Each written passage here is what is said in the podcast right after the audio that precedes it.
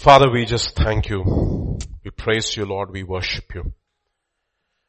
And Father, this morning, once again, even as we have come to the ministry of your word, speak to our hearts. Lord, I pray, Father, that Lord, that you would sanctify us by the washing of water by the word of God, that you might present to yourself a bride without spot or without wrinkle and without blemish. Therefore wash us by the water of your word.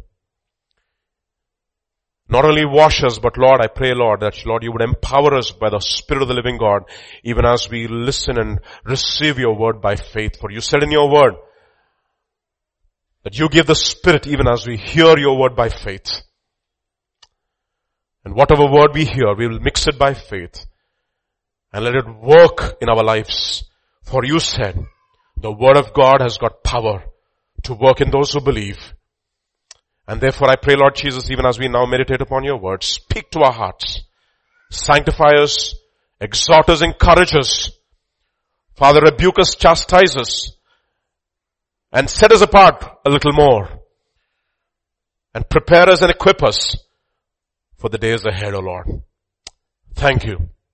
To that end I pray that you would anoint the speaking and the hearing of this word. For in Jesus name we pray. Amen. So we'll just continue in our, um, uh, the theme that we've started as uh, during the new year and the promise that we received as a church as uh, we saw on the 31st night on the watch night service. It was to rise up and build. Build our personal lives, spiritual lives, our family lives, our life in our church, as well as even as we build ourselves, we will impact the community. Nehemiah chapter 2, let's read from verse 15 onwards.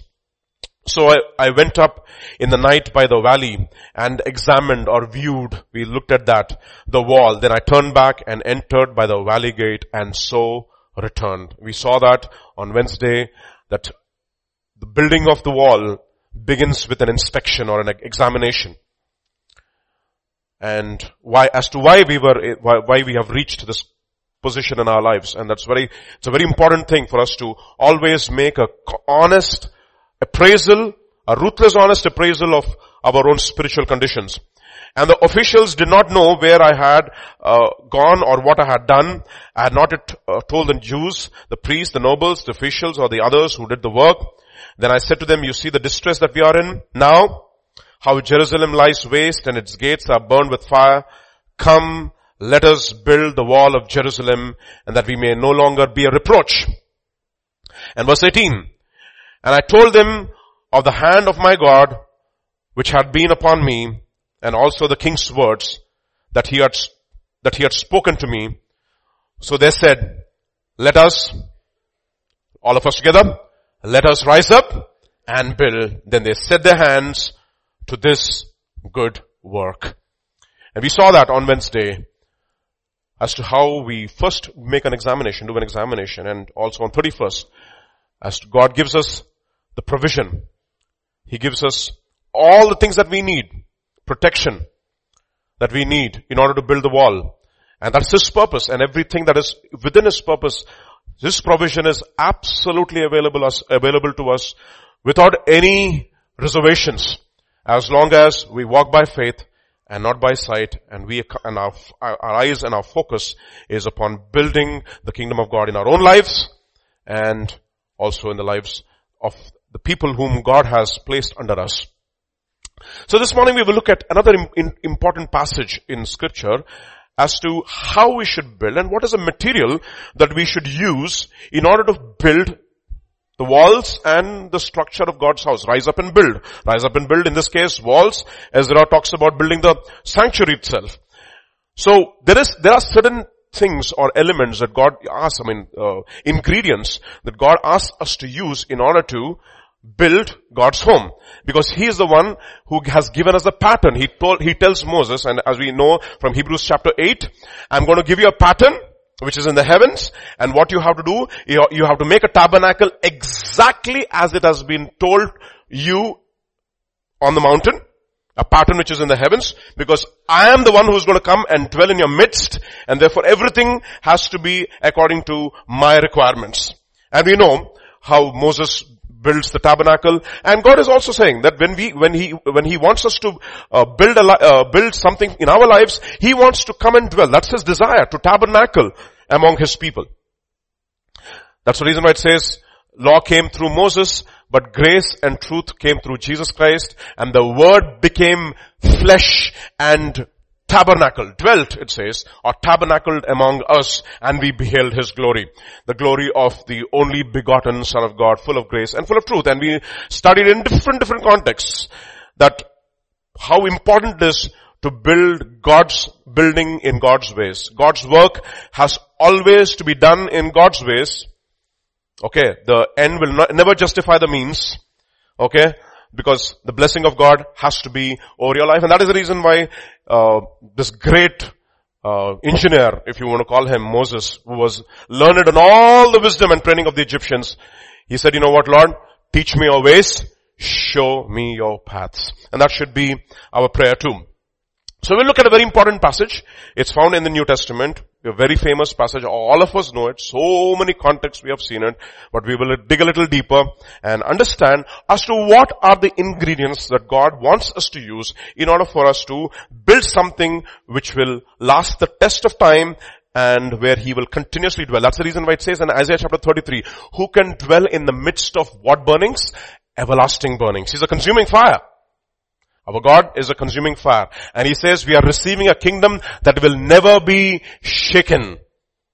Peter will say the elements are going to be burnt up with fervent heat. Everything is going to be destroyed. And since we are receiving a new heaven and a new earth where righteousness dwells, what manner of people we should be living in holy conversation and godliness, he says in 2 Peter chapter 3. And therefore, it's important for us to know as to what are the parameters, what are the ingredients that God uses in order for us to uh, build the church. Let us read from 1 Corinthians chapter 3 verse, verse 9 onwards. Let us read what Paul has to say. For we are God's fellow workers. Amazing, right? We are God's fellow workers. Isn't it interesting? The humility of God, He considers us to be His colleagues. We partner with Him. That's the humility of God.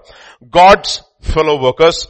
You are God's field and you are God's building. God, what, who are we? We are God's building. We know this, right? According to the grace of God which was given to me, as a wise master builder, I have laid the foundation and another builds on it. Okay, so he says, as a wise master builder, with all the intelligence that God gave me, he, he, he gave me as to how to lay the foundation. Okay. And as a wise master builder, with all the wisdom as, as he says in 1 Corinthians chapter 1 verse 27 and 28, with all wisdom that God has given him and the grace that God has given him, even Peter says the grace that he had, the wisdom that God has given him, it's very difficult for me to also to understand. As a wise master builder, Paul goes about laying the foundation and he says another builds upon that foundation. But let each one take heed how he builds upon it. For no other foundation can anyone lay than that which is laid, which is what? Jesus Christ. Okay? So that is ultimately the foundation upon which we stand. That's the finished work of Jesus on the cross. Okay? There is nothing in our hands I bring, simply to the cross I cling. That's His work. It's done. It's finished. We have no other work other than that. That's the foundation.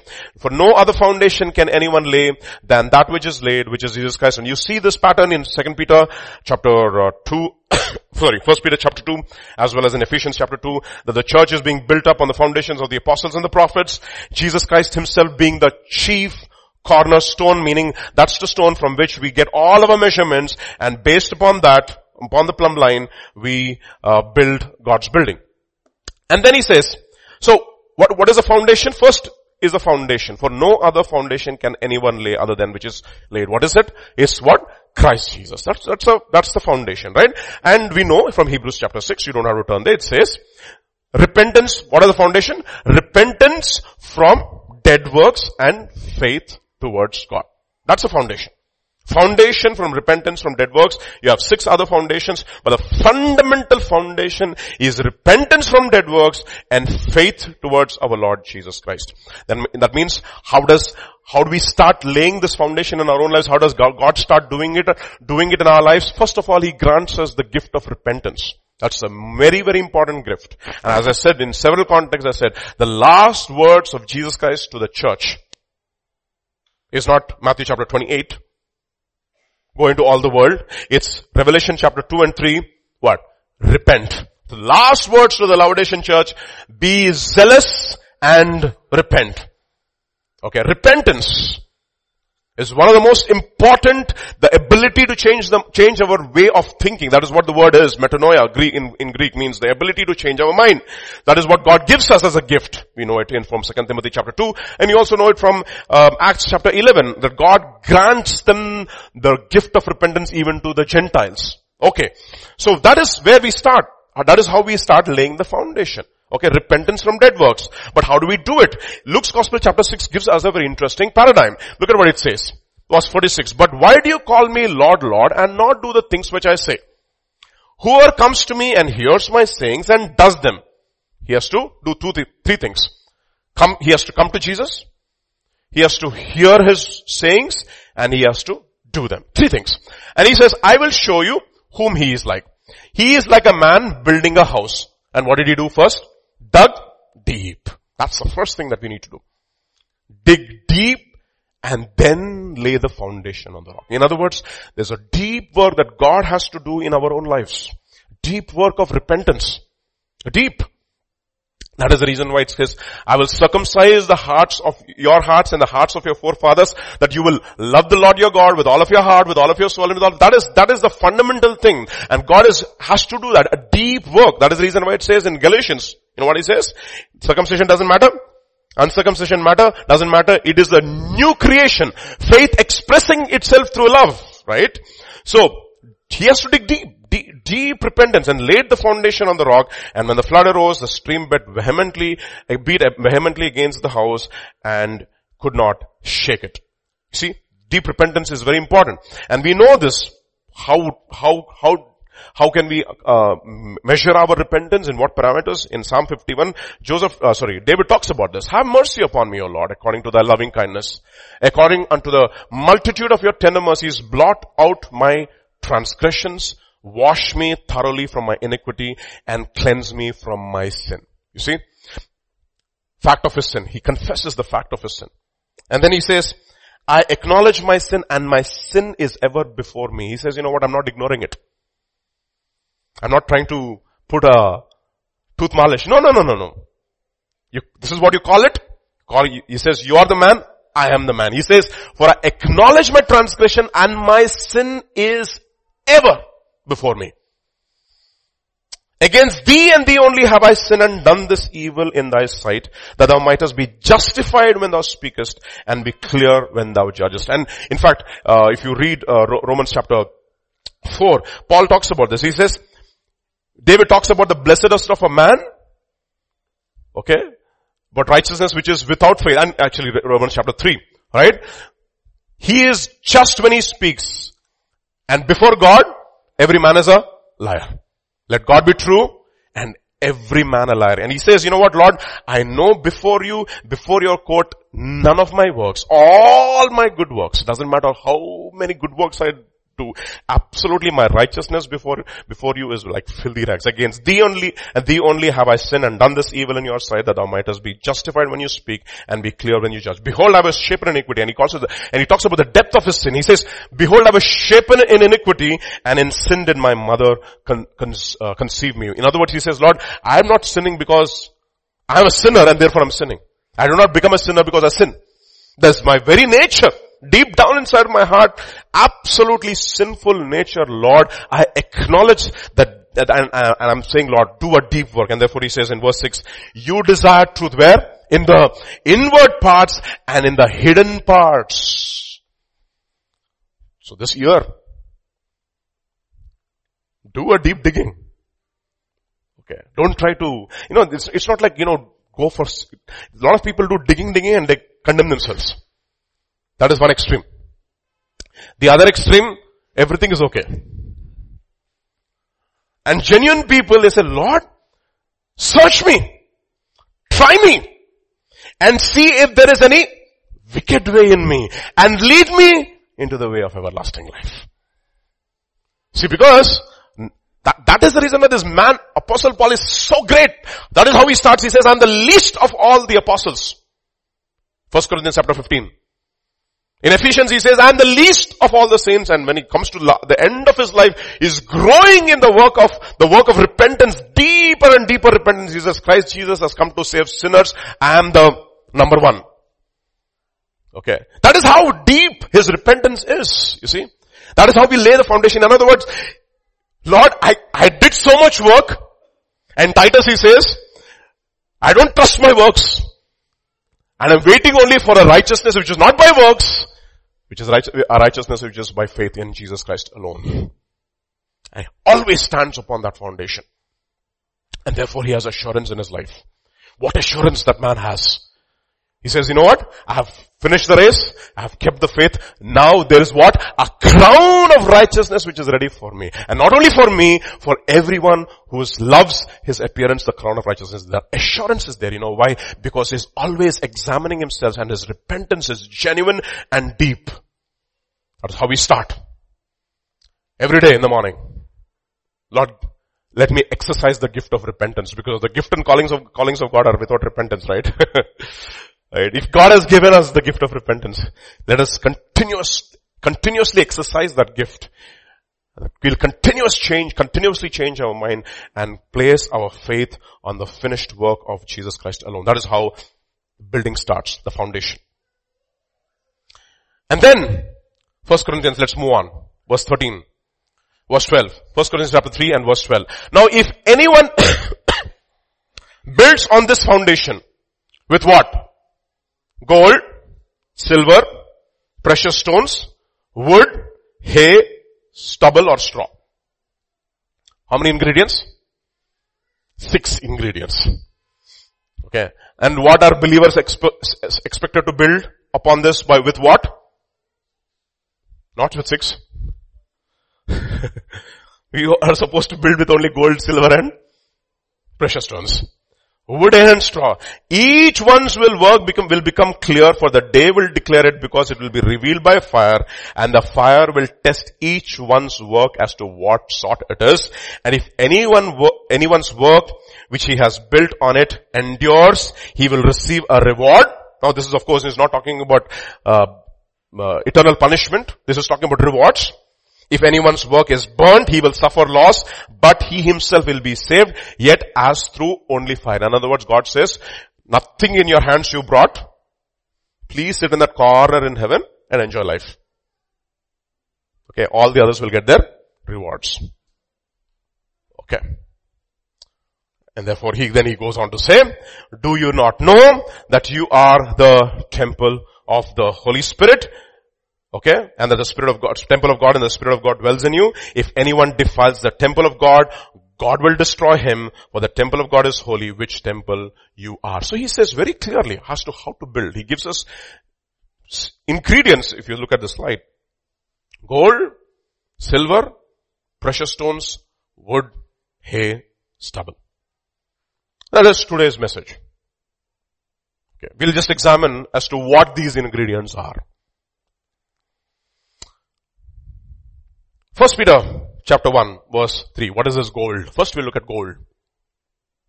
Blessed be the God and the Father of our Lord Jesus Christ. According to His great mercy. What has He done? He has caused us to be born again to a living hope through the resurrection of Jesus Christ from the dead. So this is a fundamental foundation, right?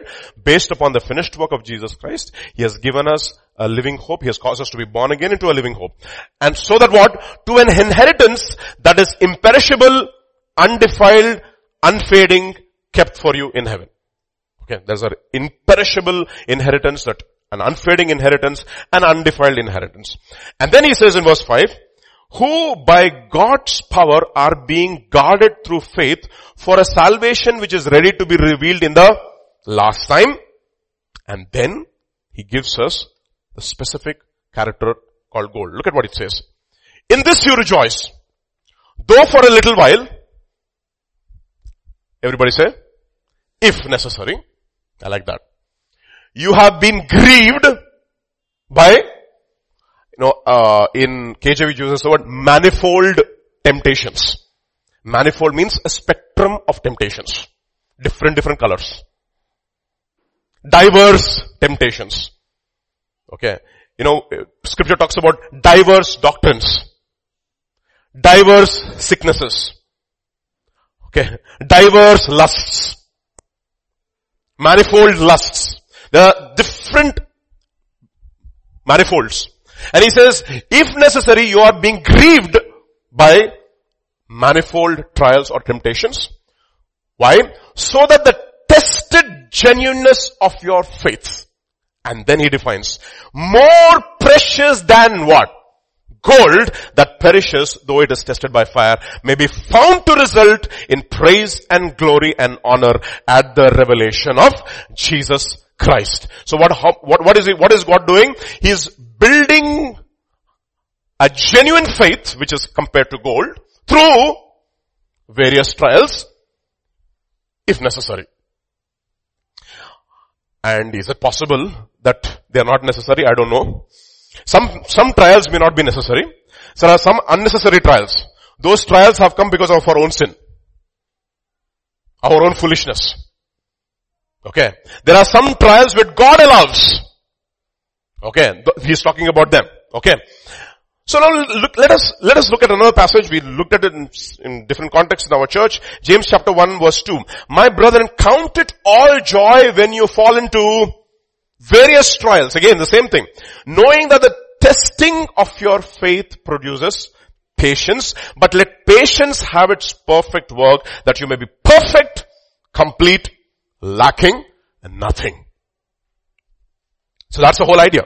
The idea is gold stands for genuine faith, tested faith, tested faith through various trials if necessary. And God will allow that. And we will look at one such trial by fire, literally, trial by fire in the Old Testament. Everybody knows that very well, no? Tell me, which is a trial by fire in the Old Testament? Famous trial by fire? Job, not by fire, I mean literally by fire. Daniel, right? It's not Daniel, it's Daniel's three uh, friends. And notice this, very important episode, Daniel is not there in this episode. Okay? Where is Daniel gone? Sovereignly, I think God sent him off on an errand. People say, scholars say, the king might have sent off Daniel on an errand. Daniel is not there. Initially, when Daniel took a stand, they all didn't have the strength or the conviction to take stand. So what Daniel took stand and when they saw Daniel taking a stand, these three friends, Mishael, Azariah and Hananiah. Okay, I don't want to call them Shadrach, Meshach and Abednego. Okay, Mishael, Hananiah and Azariah, they also took, Daniel means what? Daniel, El, Daniel means what? My God, my God is my judge. That's Daniel. In that name itself there is so much of power. Okay, my God is my judge. Okay, I'm not going to be subject to any other earthly ruler. I am, my God is my judge, you are not my judge. So, Daniel is not there and Daniel is by, God has to allow this in order to strengthen. That is the reason why Paul says, my dear brothers and sisters, work out your salvation not only in my presence, but much more in my absence. Okay. In the absence of people who can encourage you, exhort you, how will you handle this test is very important. So let us read from verse 8 of Daniel chapter 3. Therefore at that time certain Chaldeans or Chaldeans came forward and accused the Jews. They spoke and said to King Nebuchadnezzar, and this is after Daniel interprets the dream of that big statue, and the very next chapter it says Nebuchadnezzar makes a statue full of gold. He doesn't like the interpretation of the dream. Okay. He literally thinks that he's going to live forever. Anyway, let's move on. Therefore, at the time, certain Chaldeans came forward and accused the Jews, spoke and said to King Nebuchadnezzar, O king, live forever. You, O king, have made a decree that everyone who hears the sound of the horn, the flute, the harp and the lyre and the psaltery and symphony with all kinds of music shall fall down and worship the golden image. And this is what we call a sycophant symphony. What is that? Sycophant symphony. Okay. So, Whenever, oh, great, you're so great, Lord. And, and then when this music starts, everybody has to fall flat on their faces and they have to say, King live forever. Now think about it, you know how they address the king? King live forever. King also knows he's going to die. But that's how they address the king. Raja di Raja, Marthanda Teja, etc., etc., etc. Okay, they just, oh, Shri, Shri, Shri, Shri, almost so many Shris. Okay, that is how they, they, they flatter rulers those days. And he says, flute and the harp and the psaltery and the symphony, all kinds of music shall fall down and worship the golden image and then whoever does not fall and worship shall be casted in the midst of the burning fiery furnace. There are certain Jews. Wow. That's the word Jew means what? They're not certain Israelites. They're certain Jews. I like that word. What does Jude mean? Judah, Jew comes from the word Judah. He is not a Jew who is one inwardly, but is a Jew who is one, uh, sorry, uh, outwardly. He's a Jew who is one inwardly. Circumcision is a matter of the heart, not of the flesh, of the spirit, not of the letter, whose praise is from God, not from man. So these are the Jews defined. What are their names? Shadrach, Meshach. Isn't it interesting? He calls them Jews and calls them by their Babylonian names. You know what? In other words, these are their names. We have changed their names. These men, O king, have not paid regard to you. They do not serve what?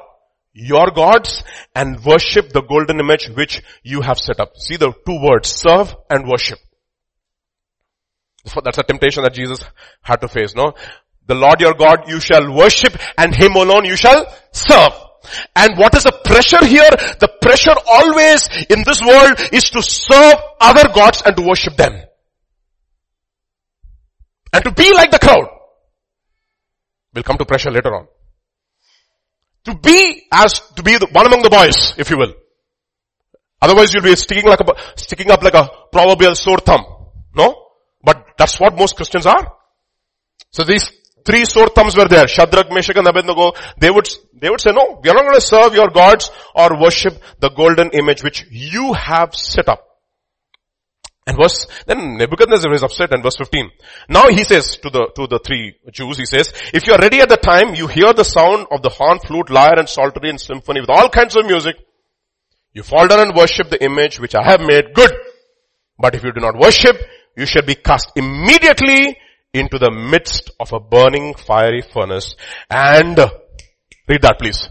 Who is the God which is able to deliver you from my hands? In other words, serve my gods, worship my image. Don't try to be loyal to your God. And that's exactly the pressure. Even, even in every church, I mean even today we have the same pressure. The pressure is to either serve the gods of this world or to serve God. So look, let, let us look at this con- in, in, in, a, in a proper context. It's found in Galatians chapter 4. Look at what it says in Galatians chapter 4. Verse 8 onwards. Formerly when you did not know God, what were you?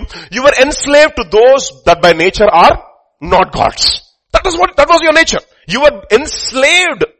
Okay. But now that you have come to know God, or rather be known by God, how can you turn again back to the weak and worthless elementary principles of this world whose slaves you want to be once more? He's telling the Galatian church, what has, what has happened to you?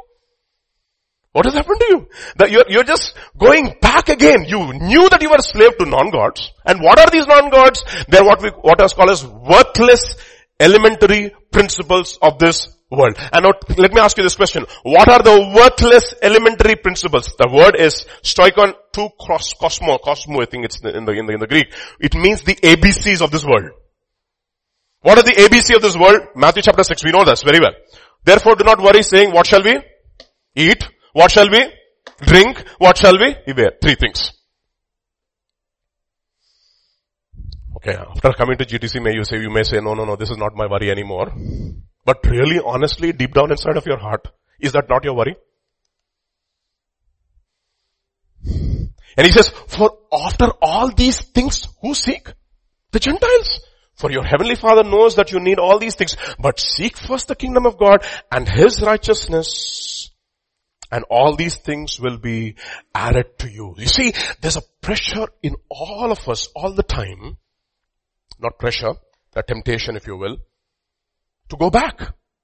It's, that's the reason why Galatians chapter 3 will say, you have begun in the spirit and now you want to become perfect in the flesh. Hmm.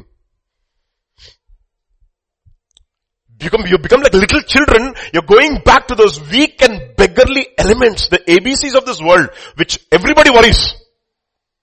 And you also become like that, worrying about that. Verse 34. Therefore do not worry about tomorrow, for tomorrow still will, will worry about its own things. Sufficient for the day is its own trouble. You see, this is, this is the temptation and do you think this temptation is, is, is not there even in apostles? It's there. You can go to any level in your spiritual walk. This temptation always to sidetrack away and to go back to those beggarly elements is always there. To worship what we call as non-gods. Non-gods. Right? That's exactly what this man did, right? What did he do? These are the gods. O Israel, which has brought you out of Egypt. One at Bethel, one at Dan. Why do you want to go all the way? It's a very interesting uh, episode in uh, the book of Galatians. We call it the tale of two cities. Actually, it's not a tale of two cities. The entire book of Galatians is essentially a tale of two visits. One visit by Peter, sorry, Paul to the church in Jerusalem and the other visit by Peter to the church in Antioch. Look at what it says in Galatians chapter 2 and verse 1 onwards. Then after 14 years I went up again to Jerusalem with Barnabas, taking Titus along with me. I went up because of a revelation and, and said uh, before them, though privately before those who seemed influential, the gospel that I proclaiming among the Gentiles in order to make sure that I was not running or had run in vain. You know what he's saying is that I wanted to subject my gospel to peer review. So they went and saw it. And verse 3, but look at what happens. But even Titus who was with me was not forced to be circumcised. Though he was a Greek. Why? Yet, because of false brothers secretly brought in, who supplied, who slipped in to spy out our freedom that we might have in Christ, so that they may bring us back into what? Slavery. Slavery to those beggarly elements. Bring us back into slavery. And what did, what did, what did uh, Paul do? To them we did not yield in submission even for a moment. Why? So that the truth of the gospel might be preserved for you. You know what Paul is saying? When I am among believers, I guard my behavior so well so that when people, other people look at me, my gospel that I preach and the life that I live, not even for a moment, it has to be challenged. It can be challenged. It has to be absolutely in line.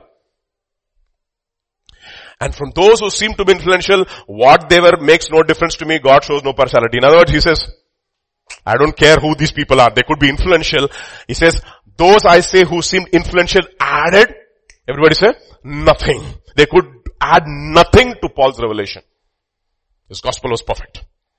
So Paul was absolutely clear. He would not even give in for a moment yield into temptation for those weak and beggarly elements. Galatians chapter 2 now again from verse 11. This time. This is Mr. Great Man called Cephas.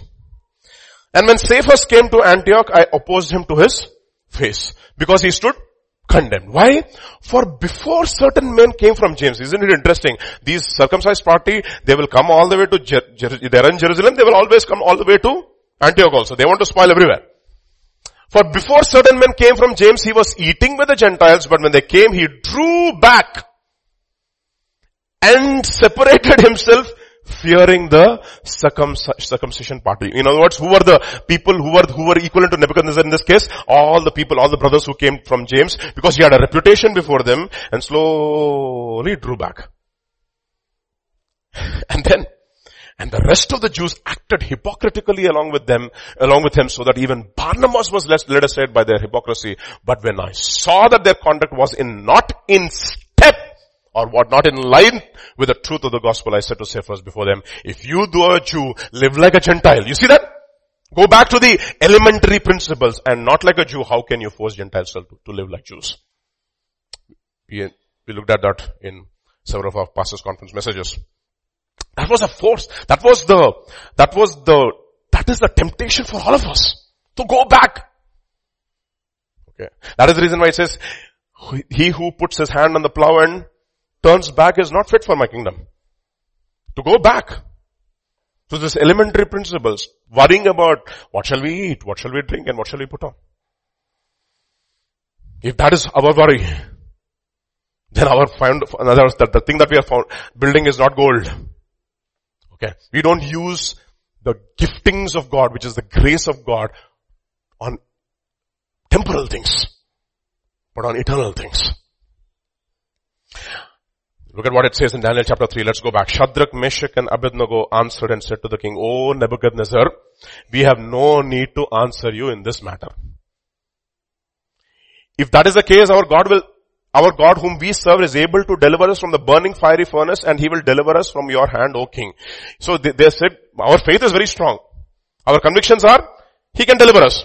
But even if he does not deliver, so you know what? That's what, that's the reason why Hebrews chapter 11 will say, some receive their dead back to life, some no.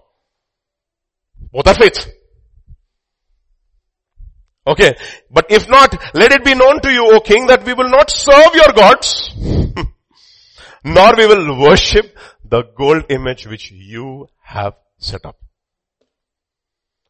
Then Nebuchadnezzar was full of fury and his expression on his face changed towards Shadrach, Meshach, and Abednego. And what do you know what he did?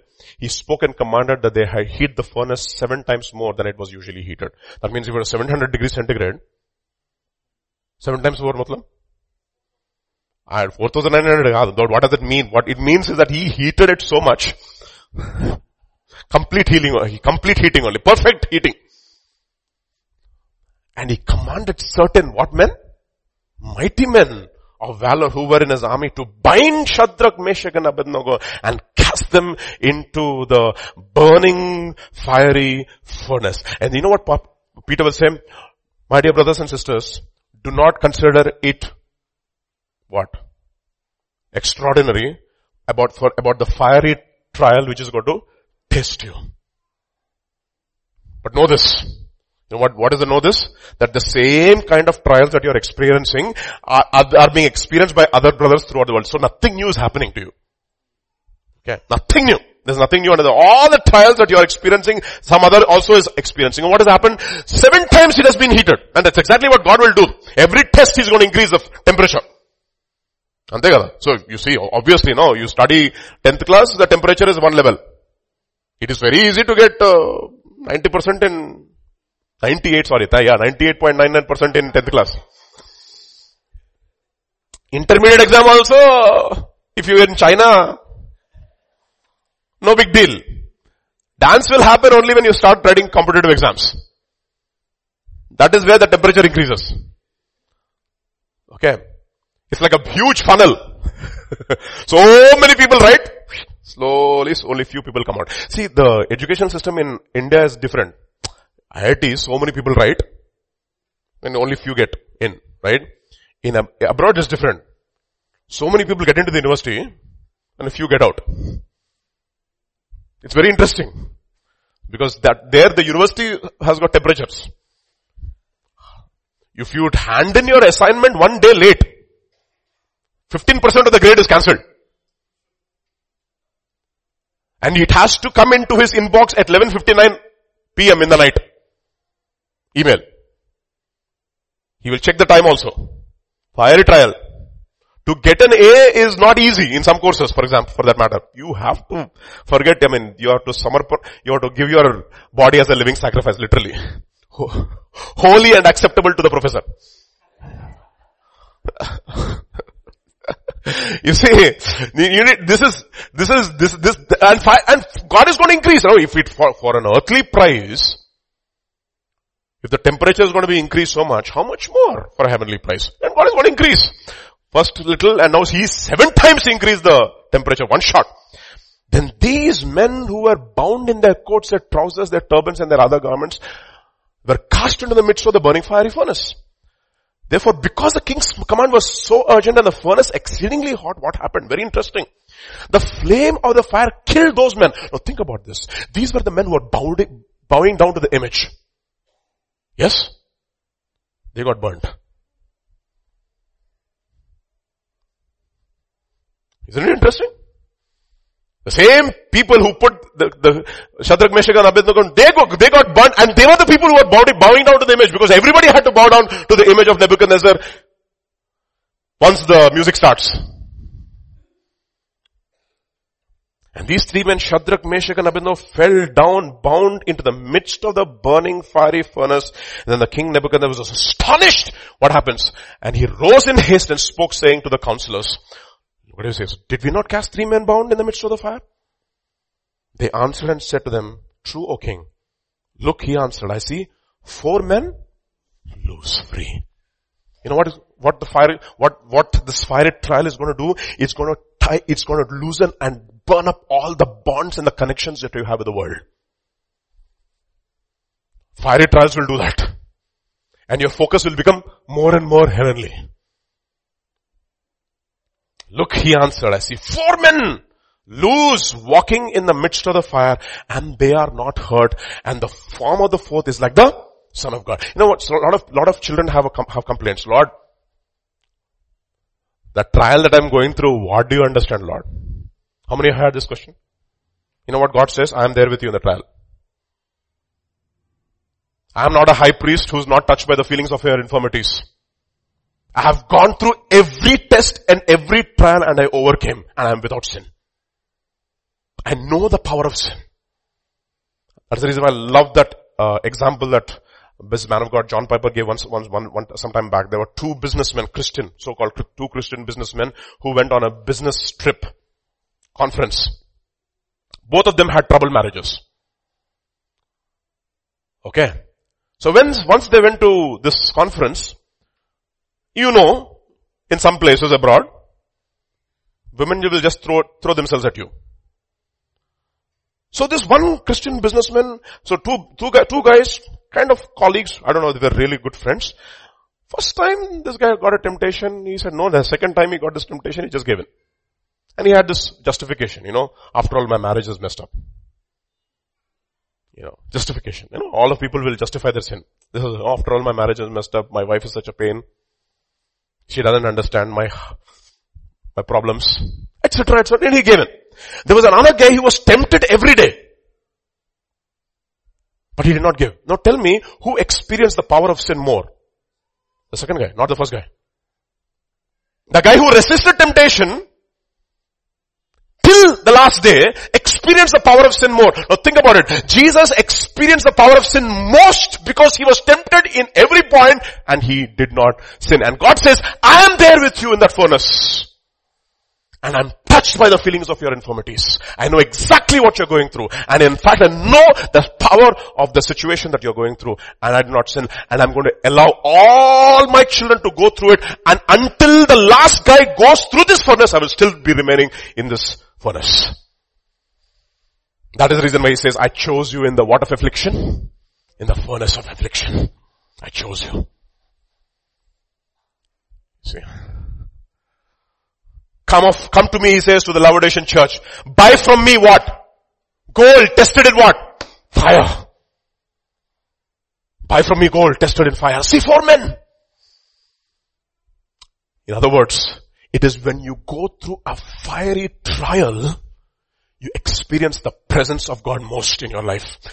Amen to that. The most fiery trial, the, the, greater the intensity of the trial, the greater you will experience the presence of God. Isn't it, isn't it true? That is the reason why you know what good Job says in Job chapter 23 if I'm right. I will be tested and I will come out as what? Gold. Gold.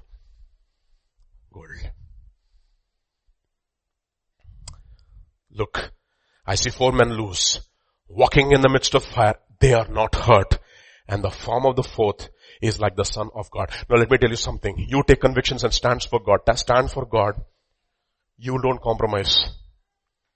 You know, this, this temptation I faced so many times in my own life. When I was in, when I was in doing my masters, I had a professor who was Hare Rama Hare Krishna. ISKCON. He invited all his students to his house on that whatever, what is that stress festival?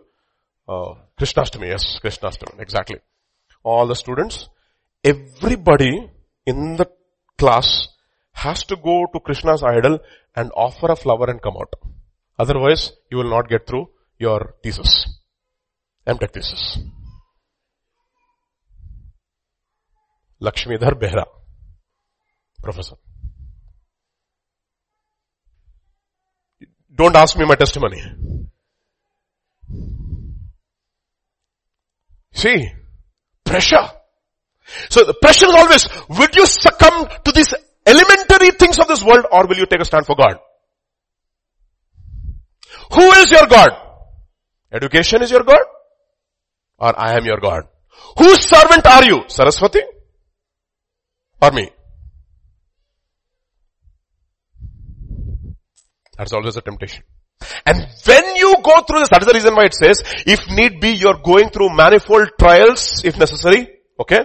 So that the tested genuineness of your faith, even though it is tested, it is like gold which perishes, it will be, which is tested by fire, may result in what? In praise and glory at the revelation of Jesus Christ. And that's exactly what happens. Look at what it says in the next verse, Daniel chapter 3 verse 26. Nebuchadnezzar went near the mouth of the burning fiery furnace and spoke, Shadrach, Meshach and Abednego. You are Shadrach, Meshach and Abednego, but your identity is what? You are the servants of the Most High God. I acknowledge it. You will not serve me and you will not serve my gods. Come out and come here.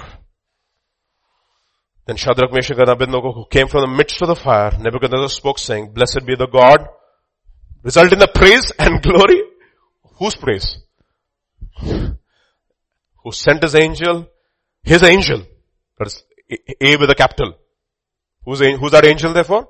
Jesus himself. And delivered his servants who trusted in that angel. And they have frustrated the king's words and yielded their what? Bodies.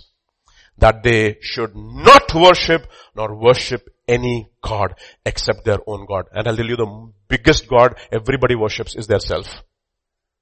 Romans chapter 6 verse 19. I'm speaking in human terms because of your natural limita- limitations for just as you once presented your members as slaves to impurity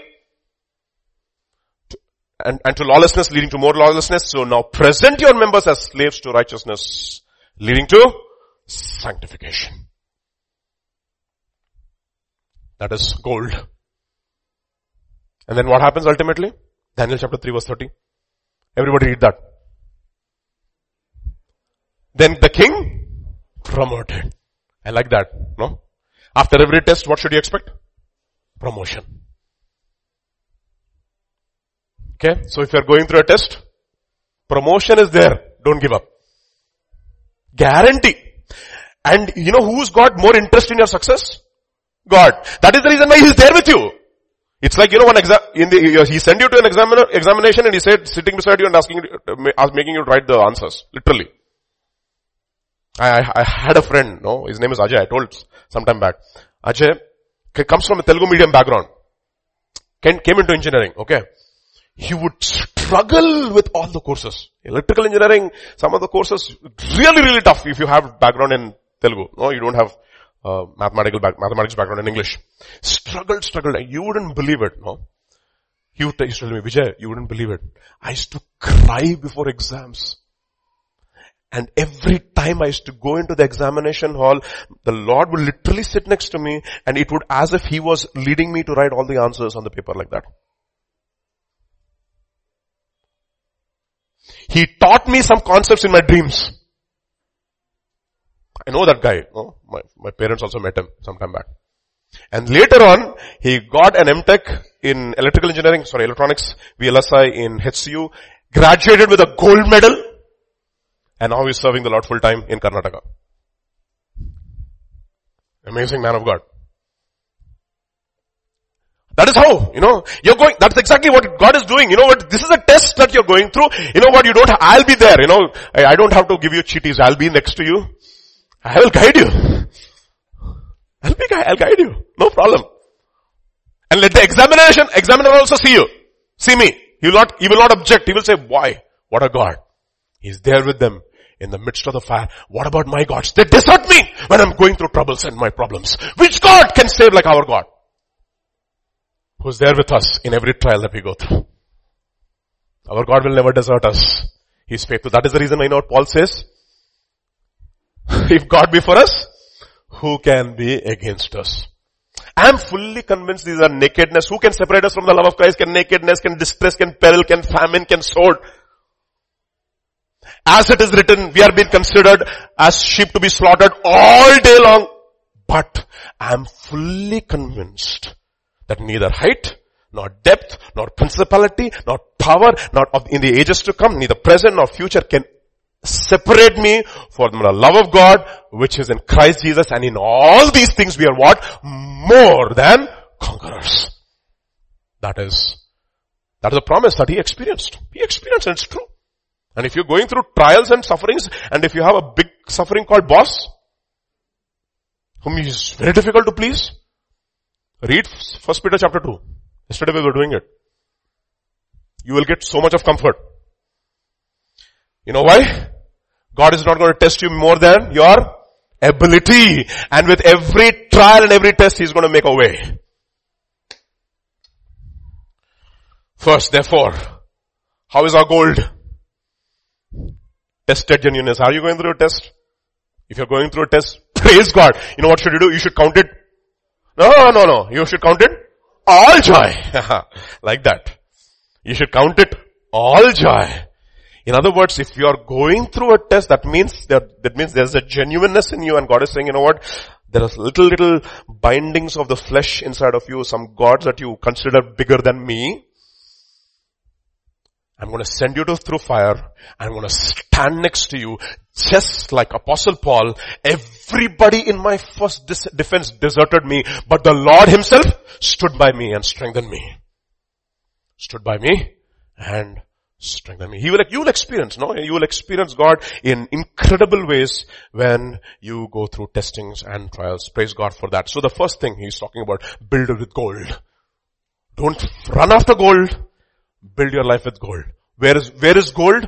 Where is, where, where how can gold be, where, where do you find gold? Where, where your faith is tested.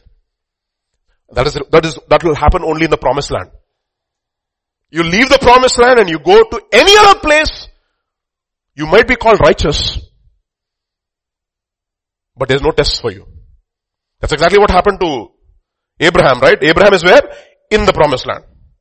And what did he have? He had 300 trained, 318 trained soldiers who were born in Abraham's household. Why do you need trained soldiers in your Abraham's household? Because in order for you to maintain the promised land, you have to fight. There'll be testings after testings after testings in your life and you have to fight and possess your promises. They're not going to come easy. The promises of God, manaki. You have to fight for them. You have to cling to the promises. And what happens in Sodom? It says in uh, uh, uh, Ezekiel chapter 16, this was the iniquity of your sister Sodom. What did they have? Plenty of bread, fullness of bread, abundance of idleness, and did not strengthen the hand of the needy. There was no war. There was always comfort over there. You know what happens? There's no strength in any of them in Sodom to fight any battle. The kings come to Sodom and defeat them in their own territory. It's like India going to Australia and beating them in Australia. In test match. You know, that's considered to be absolutely a big shame, no? How they get so frustrated when they lose a ashes test in their own country. Home series. I, we came to your backyard when we taught you a lesson. It's exactly what happened to the Sodom, kings in Sodom. Had no strength. Testings and trials came and did you, do you think Lot learned a lesson? No! No testings and trials. I, always tell this, no, the safest place to be is the place of what? War, battle. The safest place. Because you're always in tenterhooks. You know what God is doing? He's taking your eyes from the things of the world and putting your eyes on heavenly things. That is the reason why Colossians chapter 3 will say, set your eyes on things above. If you have been raised with Christ Jesus. No, not on earthly things. So that is gold first. Second, Let's look at the second foundation stone. What is that? Silver. The first gold talks about refining. Say everybody say refining. Refining. Second, silver. Silver is a picture of redemption in the Bible. What is it? Second is a picture of redemption. So we have refining. Second we have, what is the adjective form of uh, redemption? No. Redeeming. Okay. Okay, first is refining, second is redeeming. What is silver? Let us, let us try to understand what silver is. Now, in order to understand silver, let us look at a very interesting passage found in Exodus chapter 30 and verse 11 onwards. Then the Lord spoke to Moses saying, when you take a census of the children of Israel for their number, Then every male shall give a ransom for himself to the Lord when you number them. No, actually this word ransom and redeem is the same. Okay. A price for redemption, in other words. Okay. Give a ransom for himself to the Lord when you number them, that there may be no plague among them when you number them. So what should you do? In order for you to have no plague, and when you do a census, doing a census is not a problem, but whenever you do a census, what should you do? Each male who's going to be a part of the census, he has to give a ransom price. To the whom? To the Lord. What does it mean? It is telling the Lord, Lord, you have purchased me. I belong to you. You have redeemed me. I belong to you. I am yours. Not just once, but twice. This is what everyone among those who are numbered shall give. Otherwise what will come down to you? A plague. Okay? Keep this in mind. Hmm? Just keep this in mind. Very interesting. And then, half a shekel according to the shekel of the sanctuary. This is essentially a shekel of silver. A shekel is 20 gerahs. Half shekel shall be uh, shall be, sorry, shall be an offering to the Lord. Okay. The half shekel shall be an offering to the Lord. Everyone including among those who are numbered from, uh, no, tell me, 20 years old and upward, who are they? A part of the what? A part of the what? No, no, no, no, no, no, no. 20 years old and upward, everybody who's been numbers, they're part of the battle and they're, they're part of the army. Okay. Now, Interesting. Okay. Everyone including among these uh, who are numbered from 20 years old and upward shall give an offering to the Lord. The rich shall not give more. The poor shall not give less than half a shekel. That means everybody should give half a shekel. Means everybody has it in other words. When you give an offering to the Lord to make a, what? Atonement of, for yourselves, you shall take the atonement money of the children of Israel and shall appoint it for the service of the tabernacle of meeting that it may be a memorial for the children of Israel before the Lord to make atonement for yourselves. So in other words, this is essentially a picture of the redemption that Christ wrought for us on the cross. The rich person doesn't matter how rich he is, he also should give how much? Half a shekel. The poor man, however poor he is, he also should give half a shekel. Doesn't matter whether a Jew or a Gentile or a king or a peasant. You have to, have to, have to give the same. That means Christ has paid for everybody. And what are you doing in this process? You're acknowledging by giving this half a shekel of silver that I belong to you. That I've been redeemed. Then Exodus chapter 38. Verse 26 and 27. A bekah for each man, that is half a shekel according to the shekel of the sanctuary for everyone included in the numbering from 20 years old and upward for 600,000 603,550 men. That means these are all the men who were counted in the book of Numbers. These were all, these, all these people had to give half a shekel to the sanctuary as a redemption price. Nothing about it. Otherwise what will come, come out, come to you? A plague. David also did a census. What was he supposed to do?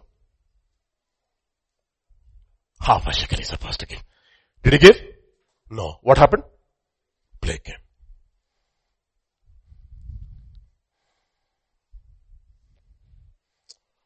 Okay. Now, what does that mean for us? What is the silver?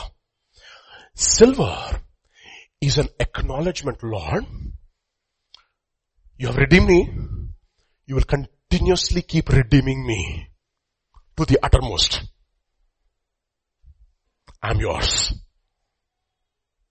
In other words, silver, it becomes silver literally when you pay the price. Every time you have a choice, you say, Lord, this belong, this says that I belong to God and this says that I do not belong to God. I choose this choice which tells that I belong to who? God. I'm not my own. Ephesians chapter 1 verse 7. In him we have redemption through his blood, even the forgiveness of our sins. Therefore, those who have been redeemed, they should have a behavior. Right? That is how you how to build your life. There should be a, a kind of a behavioral pattern which, which, which proves to you and to God that you are a what generation? A redeemed generation. First Peter chapter 1, Verse 17. And if you call on the Father who without partiality judges according to each one's work. That's exactly what is going to, we will be tested, all our work will be tested by fire. That's what he says. And you call him what? Father. And this father, just because you call him father, he's not going to say, okay, you're my son, it's okay. No, he says, who without partiality judges according to each one's work, conduct yourselves throughout the time of your stay here in fear, knowing that, now let's read that together, knowing that you were not redeemed with corruptible, uh, with corruptible things like silver or gold from your aimless conduct received by tradition from your fathers. You know, that's exactly what you received. You want what, what, what we call as purposeless life. Let me tell you something. If you were in this world and you had an ambition, but if that ambition is not the ambition of God for you, it doesn't matter how big that ambition, it is aimless.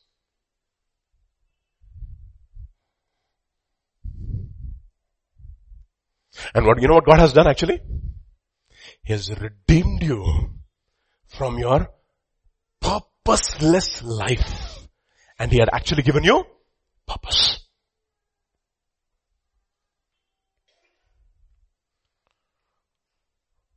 How did He redeem us? With the precious blood of Christ as of a lamb without blemish. Now think about this. If you are redeemed, do you have a purpose? Yesterday somebody was talking to me during the men's prayer says, how do we find our purpose? How do we find the will of God? Let me tell you how you find the will of God. Again, this is the will of God. Your sanctification that you may abstain from sexual immorality. That each one of you should know how to possess his own body in honor. That is the will of God. General will of God. And if you do this general will of God, you know what it says? Offer your bodies as a living sacrifice, holy and acceptable first thing. Second, do not be conformed to the pattern of this world, but be transformed by the renewing of your mind. And then you will prove that which is good, acceptable, and the perfect will of God. And you know what will happen? More and more, even as you walk with the Lord, your purpose will become better defined, better defined, more well defined, more well defined, more well defined. Your problem statement will be absolutely crystal clear. You'll get your PhD in six, six, six months. You know, that's exactly what we do in PhD, right? If you know your problem, what you're solving, then you getting the answer is easy. A lot of people, we don't know what we are solving. What are, this, what are we solving? What is the problem? To get the problem is a big problem. And most of the time believers are aimless. They're doing a lot of activity, but there is absolutely no purpose in their lives. Ask them, can they stay in one place and like, like Elijah and not move? No, because Elijah stayed in one place because he knew his purpose. One place without moving. Not aimless. Follow one man without moving. Joshua. Not aimless. Not distracted. Follow one man called Abraham. Lord says, no, no, no, no. Let me make my life. It is my, it is? It's my life. They become John Bon Jovi. Right? Bon Jovi only, you know? It's my life. Self-made man. Somebody, I think Ravi Zacharias who said it. He says, when you say you're a self-made man, you have relieved God of a greatest responsibility. Self-made man meaning what? I am my own righteousness. Really?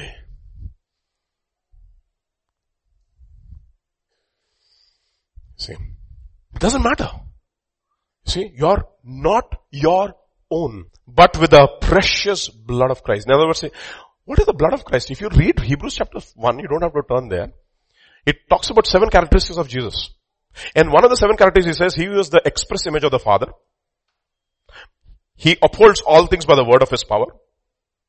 He is the glory of the Father, etc. Seven things. And one of the seven things, and he made propitiation for our sins and he sat at the right hand of the Father. In other words, your sin problem was not, not, a small thing. It took a man of such great stature in order for to buy, buy your redemption. And you think your life is your own?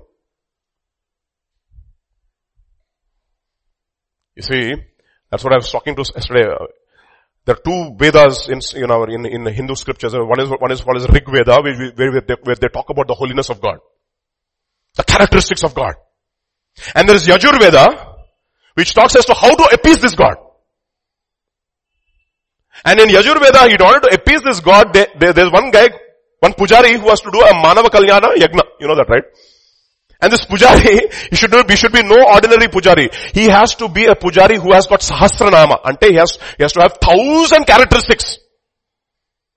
All the thousand characteristics have to be fulfilled in this fellow, in this, in this pujari, in order for him to appease God. And for, for example, Sahasranama, that's exactly what our ancient said, Sahasranama, meaning, oh, you know that, no? Om Shri Brahma Putraya Namaha. He should be a son of Brahma. Kanya Sutta Namaha. He should be a son of Kanya. Daridra Narayana. He should be a Narayana who's also a Daridra. Vrukshasila Namaha. He has to be a person who has to be crucified on the tree. Panchagaya Namaha. He has to have five wounds. Mrityunjaya Namaha. He has to overcome death. These are the seven of the Sahasranamas. And who has actually, and if you go through every of the Sahasranamas, you'll see the only person who, who can fulfill all the Sahasra is Jesus. And one man of God, very, very interesting statement. Just, just imagine if you have, uh, you have a, requirement in your office for a PA. And the requirement is she should be MA in English. She should be less than 35 years old. And she should be good at computers. And three people came for the interview. One is 35 years. Second is MA English. Third is good with computers. Will you employ all three? No. You will employ the person who has got all these three. And the only person who has got Sahasranama is Jesus Christ himself. I'm not making this up. It's there. Lamb without blemish who can, he's everything. You name it and, and he is the one who had made atonement for our sins. Doesn't matter who you are. Doesn't matter what your background is. And you think that your life is your own? No. Psalm 107. Oh, give thanks to the Lord for he is good for his mercy endures forever. Let everybody say that. The redeemed of the Lord says, oh, whom he has redeemed from the hand of the enemy and gathered out of the lands from the east and from the west and from the north and from the south. That is exactly what God has done in all of us that we sang that song now, from every tribe, every nation. And when we talk about Asian believers filled with God's holy fire, kya baat hai? Sound of Asian believers filled with God's holy fire from every tribe, every nation. And what God is doing, is gathering and He says, He who does not gather with me scatters abroad. Are you a gatherer? You're gathering with God if you belong to Him. You yourself.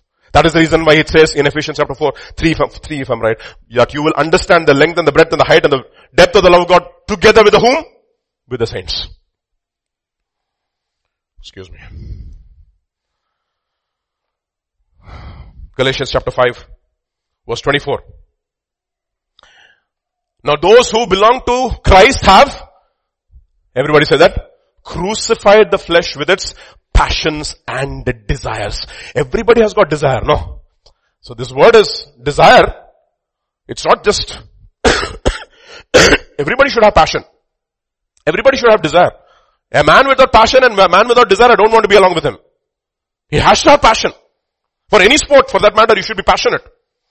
If you want to excel.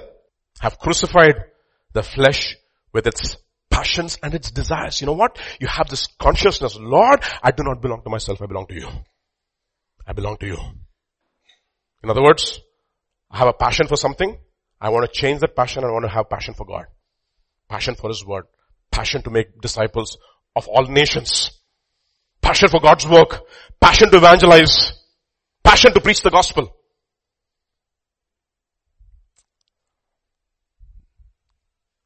Look at Genesis chapter 39. And it came to pass after these things that the master's wife cast longing eyes on Joseph and she said, lie with me. But he refused and said to his master's wife, look, my master does not know what is it, what is with me in the house and he committed all that he has into my hand. There is no great, no one greater in this house than I, nor has he kept back anything from me but you because you are his wife and was, how then can I do this, what? great wickedness against God. sin against God. You see, he knew he was not serving Potiphar, he was serving God in Potiphar's house. That is the reason why Colossians will say, whatever you do, in word or in deed, do it as unto God and not as unto man. You know why? Because you're belonging to God. The moment you have become a born again believer, everything that you have, your career, your job, everything belongs to Him. And He has the right and the, and the authority to decide how to use you. Wherever He uses you. Just surrender. That's what we call a surrender.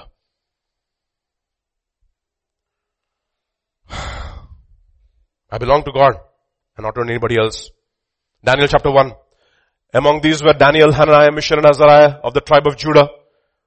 And the chief of the eunuchs gave them names. So if the chief of the eunuchs gave them names, who, what was Daniel then? I don't know. Was he a eunuch? I don't know.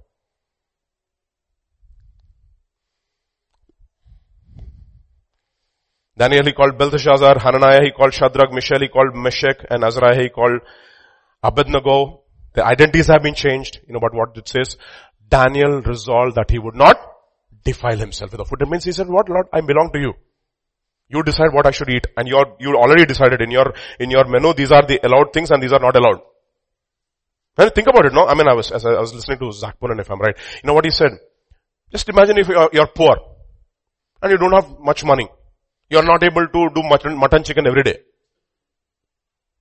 Okay, you don't have that ability. You know what he said? Don't compromise on the things of God. God is able to turn your vegetables into mutton chicken and give you better health than those people who eat mutton chicken. Ten times better. Do you trust him? Oh, we are so poor. We don't eat mutton in my home. Don't have to worry, Baba. My husband doesn't get anything. No mutton at all every day chicken mutton should be there కూర అంటే ఏంది మనకి ఇండియాలో? మాంసమే కదా? There is no తోటకూర nothing one కూర means mutton only Telangana especially కూర means mutton and if that fellow doesn't get mutton he will not even bless his son that is Isaac he shows no partiality He accepts no one's face. Isaac or Esau, they have to feed him mutton. And whoever feeds the mutton, he will give. The first come, first served. Very, very, very impartial. Think about it, no? One area. In that one area called food, Isaac messed up. One area. What is that area in your life? Where God is not able to say, this is my, hand it over to me. And you know what? The first thing Daniel says, you know what? I will not defile myself. Why? You know what? If they knew the attitude of people, get people used to rich lifestyles. If you get people used to rich lifestyles, the, the Babylonians knew that very well. This is the heart of every man. If you get people used to big lifestyles, now what has happened? You have to compromise more and more on the things of God. Not necessarily that you're, you're earning money through, uh, through wrong means. You have no time for God. That's what it means. You may be earning money through righteous means. I'm not saying that. But you don't have time for God. Your, God has not even been factored in your equations. Why? Because you've been used to a lifestyle. Even in our own country, no? Hyderabad, how it has changed? 10 years back, how it was? The kind of salaries people receive nowadays, if you hear it, you will say, what is this Baba? 1.5 crores. How much did you get salary? Oh, my package was only 1 crore. What is that? 70 lakhs only. Chee. 70 lakhs. You know why? And they're used to lifestyles. Roti, kapda, makan, do gadi. मेरे बीवी के लिए एक और मेरे लिए एक. Not satisfied. And now, because they have to, they got used to such exorbitant lifestyles, you know what God wills. It's very difficult for them to compromise. I mean, it's easy for them to compromise on the things of God. And Daniel said, first where there itself, cut just Am not going to compromise. That is the reason why if you don't eat, you don't die. Say that? Mm-hmm. ఒక్క పూట నువ్వు భోజనం చేయకపోతే చచ్చిపోవు నువ్వు అసలు you tested on yourself Baba tested on your that is the reason life style of fasting is so important why do we say fasting fasting fasting because you are proving to your own body I don't need food Food, I mean, fasting does not save you. Not doesn't make you righteous, but denying yourself. What are you doing? You're teaching your body to deny yourself. Like the Derek Prince, no? like that. He started fasting that one day. By the time in the evening he was feeling so hungry. His stomach was yearning for food. And then he looked at his stomach and he said, stomach, you troubled me so much to this day. I'm going to give you a punishment. You're not going to eat tonight. You're going to fast one more day. Kya baat hai? You see, that is exactly how you practice. This is what we call as beating your body and pummeling it into subjection. So having preached to others, you yourself will not be what? Disqualified. You have a price and you're running for that. A lifestyle of fasting. Regular times of fasting. That should be a part of our lives. Some people fasting from talking is much enough, is more than sufficient for them actually. Just నోరు మూసుకొని కొన్ని రోజులు కూర్చుంటే బాగుంటుంది వాళ్ళకి వాళ్ళకి మంచిది అందరికి మంచిది keep a mouth shut this yearning to speak. Pa! You అంటారు అదని పర్సనాలిటీ అడను. Shh, take it easy. Okay. See, Daniel says, you know purpose, this, this is what we call as eunuch mentality. You're denying yourself certain legitimate pleasures for the kingdom of God. You know why? Because you, you're saying, Lord, this is the price that you have paid for me and my body belongs to you. My money belongs to you. My mind belongs to you. My time belongs to you. Everything belongs to you. Matthew chapter 19 verse 12. For there are eunuchs who are born thus from their mother's womb. They have no ability to reproduce. And there are eunuchs who are made eunuchs by men. Some accidents have, might have happened in their lives. And then there are eunuchs who have been made themselves eunuchs for the kingdom of God's sake. he who is able to accept it, let him accept. And you say, no, no, no, not for, not for me. I should get married. And First Corinthians chapter 7 will say, those who are married should behave as if they are not married. Why? Because the time is very short. What a parting message to give to Albert, no? Enjoy, Albert. if you have to be married, you have to be married. Because that is the process of sanctification. We'll talk about that later. I think John Piper wrote this book, no, he said, this light and momentary, not affliction marriage, he said. I, I, like that provocative title, I say. light and momentary marriage. Okay, good. So he's able to. He is able to accept it. Let him. That's what he says. Oh, if this would be the case for a man with his wife, it is better for him not to be married. And did Jesus disagree? No. Very much agreed. And Paul says, it, I wish that all of you were like me. Now if you are married, don't be want to become like Paul. Okay. But if you are not married, ask God. Who knows? You never know. Okay. Let's move on. So you finished silver. Silver means you're redeemed by God and who belongs you? You belong to whom? God. He purchased you and He owns you and He decides things for you. Whether to marry or to tarry. And for Jeremiah he said, what did he say? No, no, no. Don't marry. Jeremiah said, don't marry. What Isaiah? Marry a prophetess. And once you have children, name them Maher-shalal-hash-baz. What is that Lord? Maher-shalal-hash-baz. That means you don't even have a right as to how to name your children. Everything comes from me. Hosea, you should be married. To whom Lord? Gomer. Mayababoy. See. Ezekiel, you are married, no? The delight of your eyes I will take her away, don't mourn. Why? Surrendered. That is prophets. No, prophetic call is not ordinary call. Prophetic office is not an ordinary office. You know what he tells Isaiah? Isaiah, walk naked. And Isaiah, who's royalty, who could get access into the royal palace anytime he wants, has to walk naked.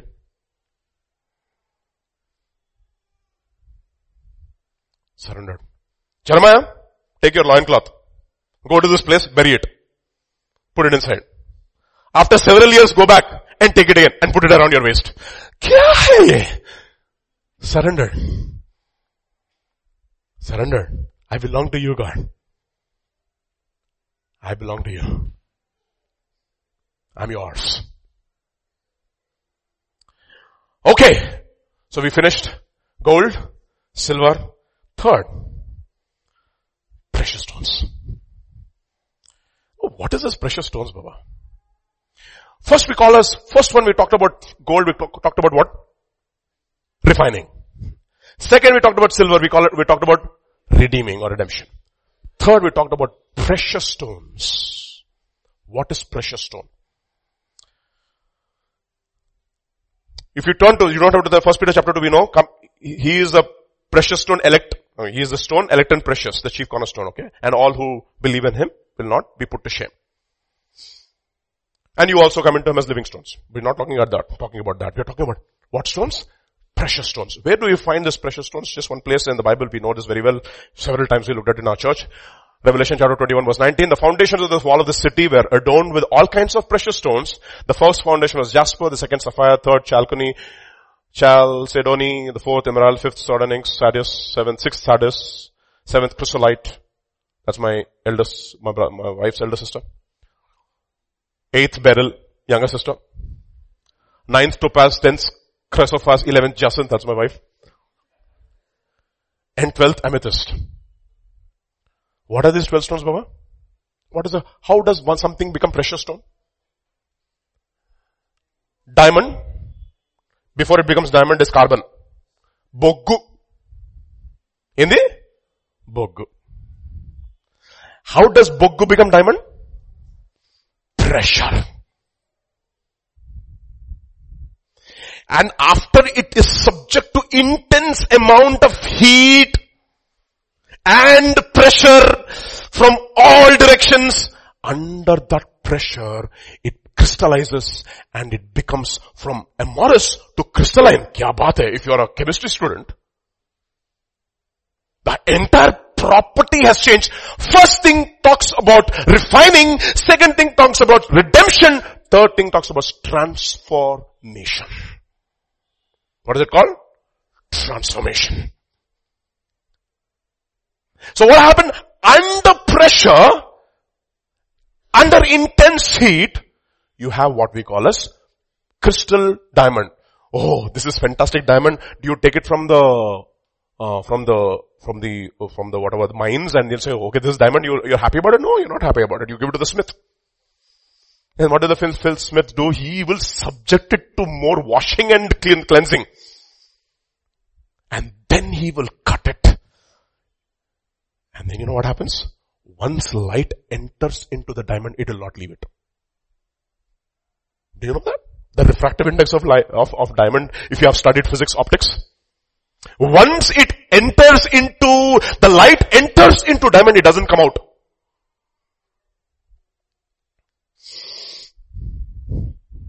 Keeps on. That means once you have been tested by the fire of God and you've come through pressure, the light of God comes into you and it will never go out. It'll be shining. As stars differ in glory, so shall the saints be. Precious stones. And you know these are the same precious stones which are there on the breastplate of the high priest. Okay. Twelve gates were, tw- were twelve pearls. Each individual gate was of one pearl and the street of the city was pure gold like transparent glass. That means this, exactly what high priest had. He had a breastplate full of gold. Upon that breastplate he had twelve stones, precious stones. Look at what it says in 2 Corinthians chapter 4. Let's all read it together. But we have this treasure in earthen vessels, that the excellence of the power may be of God and not of us. That means we are all what? Bogu, coal.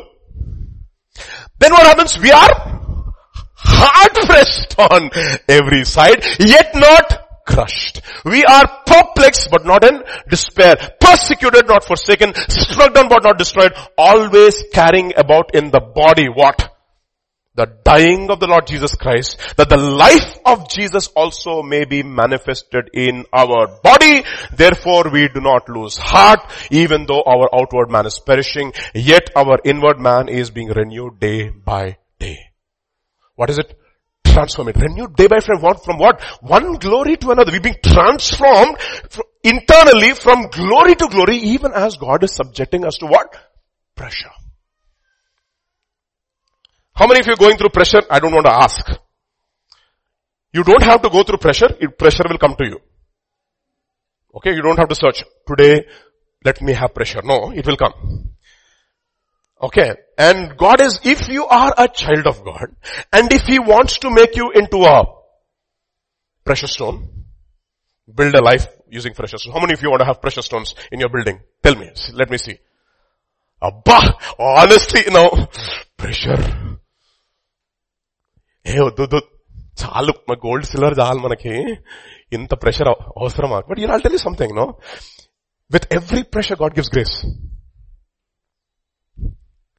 I have gone through, he says, what are you talking about pressure? First pressure most of the children go through is what we call as peer pressure. Okay, that's exactly what happened to even great man Peter. He also had a peer group called the Jerusalem Jewish Believers, circumcision party. Okay, and he wants to, he wants to appease his peer group. And suddenly the Gentile believers come. I mean, he has to also be good to them. And these other people come from the Jerusalem church slowly. He's coming under what? Pressure. Paul says, Baba, you stand up on the bench.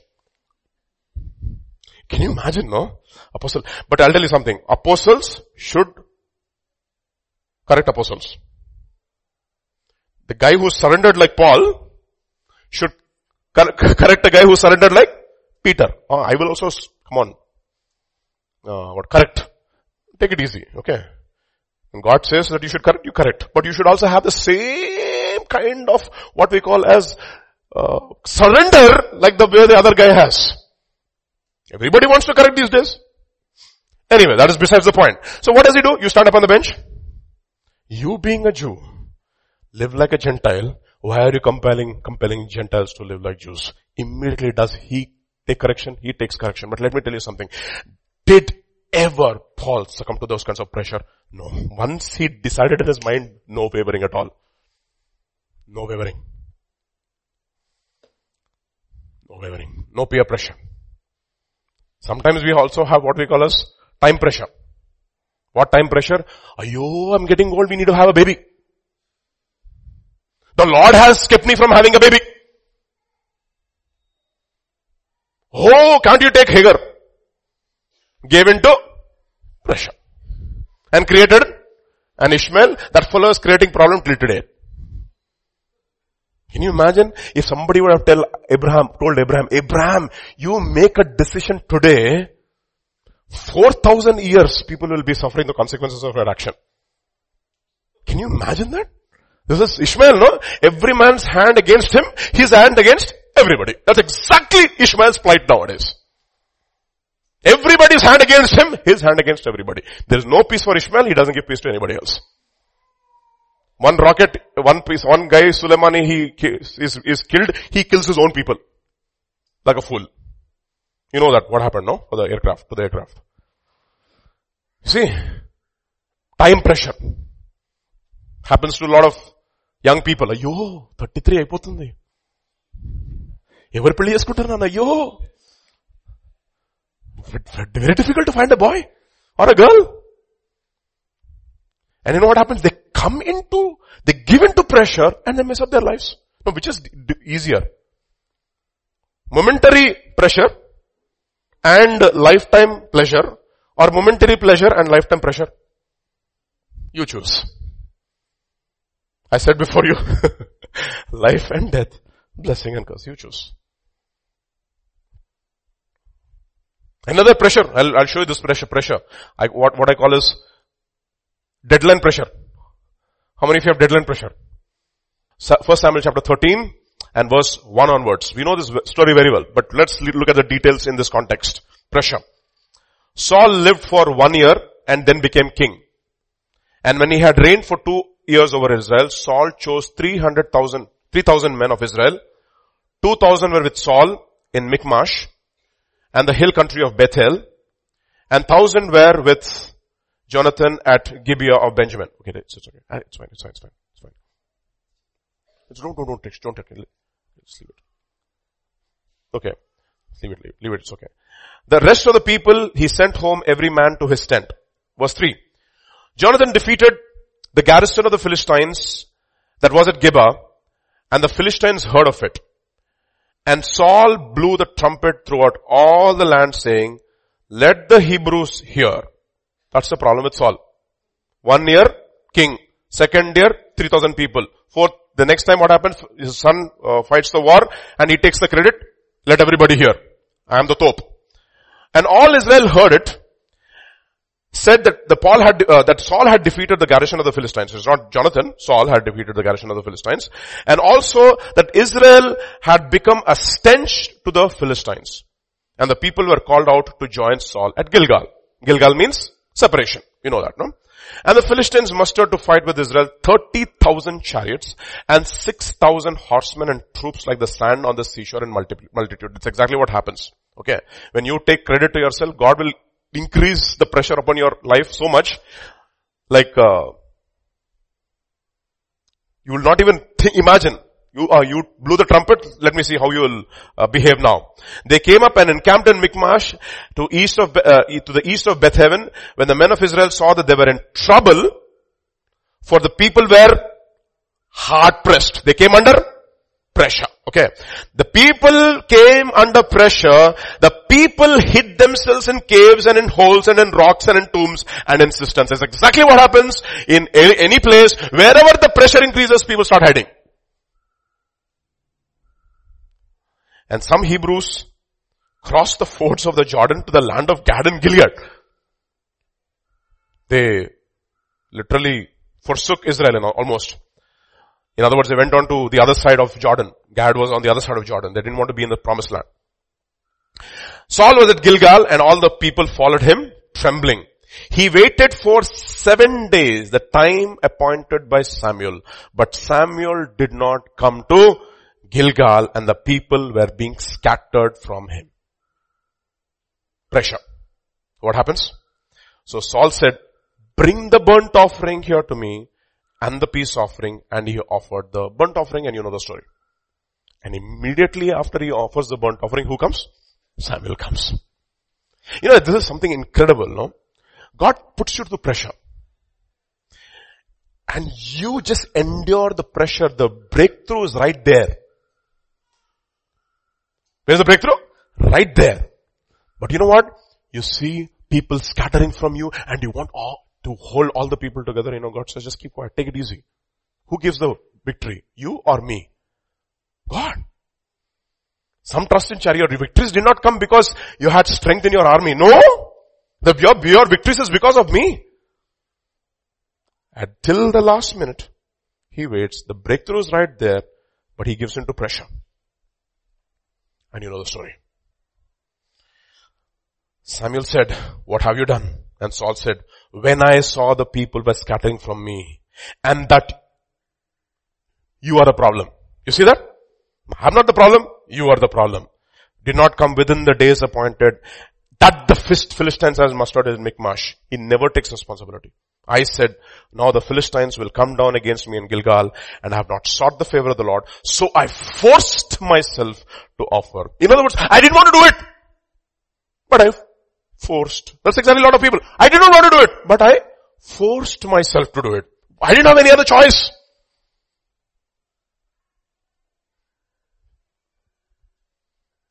Aaron, what is this golden calf?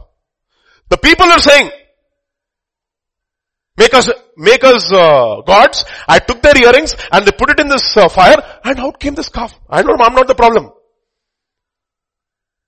I'm not the problem. Pressure. You cannot take pressure. And God is going to allow pressure.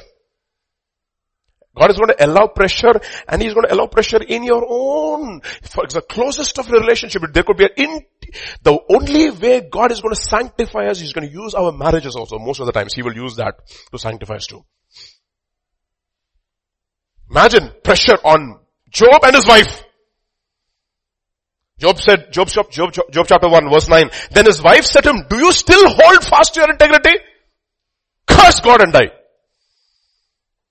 Hello, oh, And you know what he says?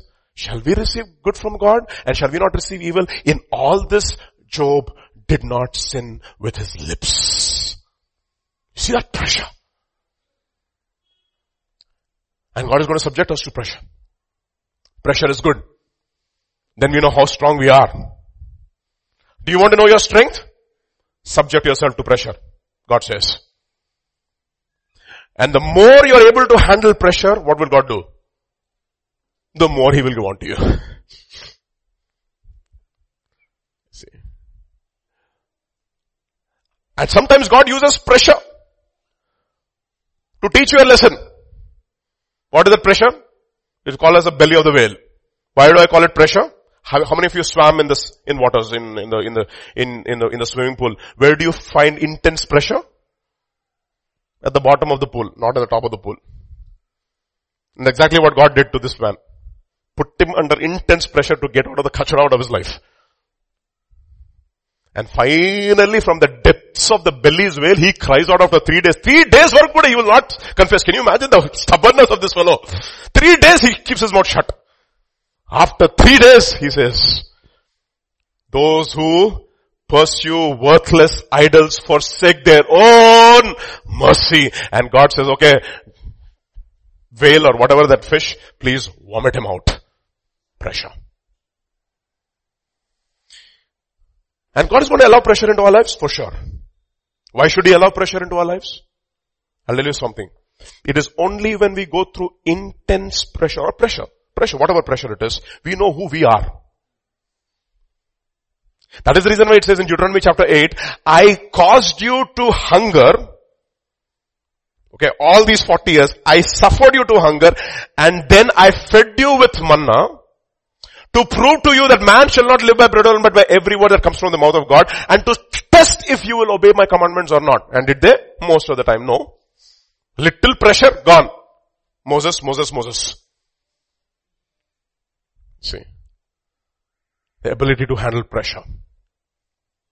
That is how God is going to take us through.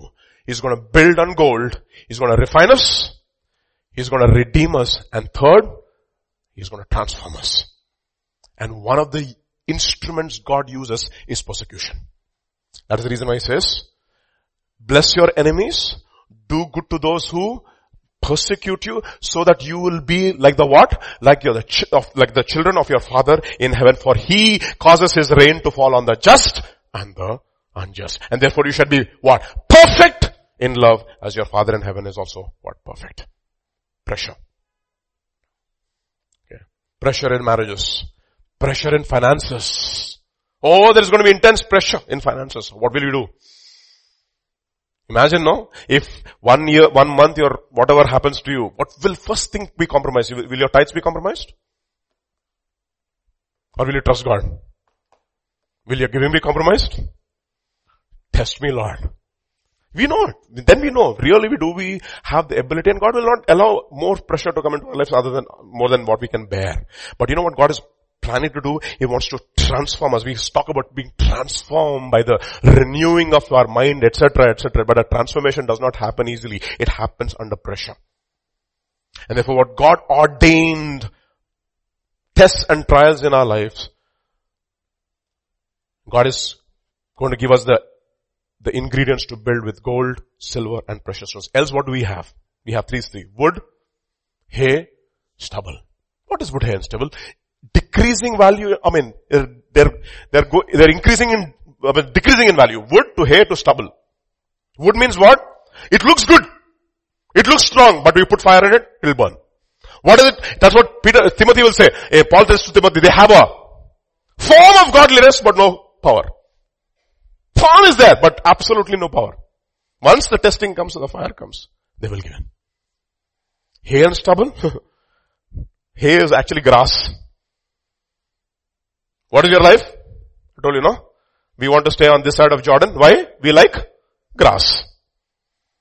Our entire life is er, revolving around only grass. We don't want to be, have so many cattle and we like lot of grass. We want to be on this side of Jordan. We don't want to go into the promised land. Why? In the promised land, there will be a lot of pressure. And you know that, right? The, the, the, the guy who was actually possessed by a legion of demons is in the, is, is from the land of the Gadarenes, by the way, on this side of Jordan. Each one's work will become clear for the day will declare it because it will be revealed by fire and the fire will test each one's work as to what sort it is. And therefore because we are receiving a kingdom that cannot be shaken, what should we build our lives on? Allow God to what? Refine us. Allow God to redeem us. And allow God, us, God to make us into what? Transform us through pressures. Transform us and slowly. Doesn't matter how many times you fail. we should all fail. Only when we fail, it's exactly what happened to Peter, no? Even if everybody forsakes you, I will not forsake you. Simon, Simon, Satan has asked me permission to sift you as wheat, but I have prayed that your faith will not fail you, but after you are being restored, strengthen your brothers. Thank God, God is praying for us. Doesn't matter how many times we fail, if we come back to God and say, Lord, I surrender everything to you. Lord, fan me back to flames. Bring back that love, that the love that I had for you when I started first. Refine me. Redeem me. Transform me. Can we all stand up this morning in the presence of God?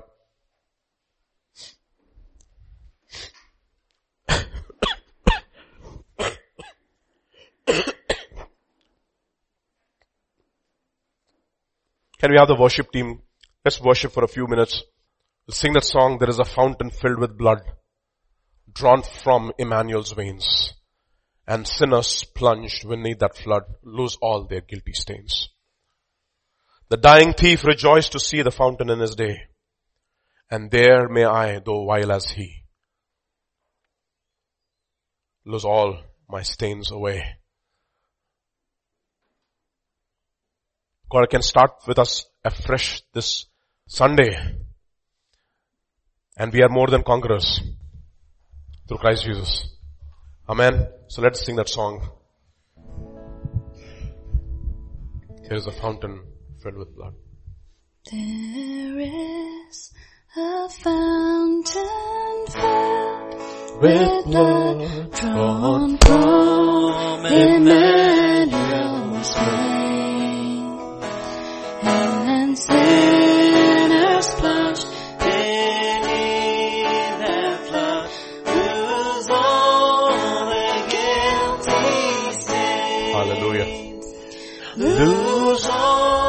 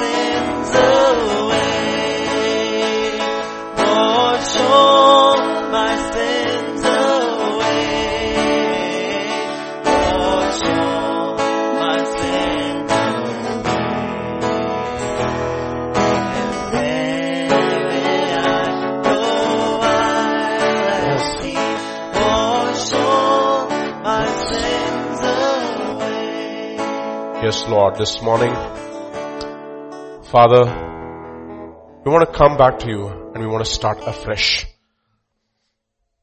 Many of us need a fresh start. And we have failed you.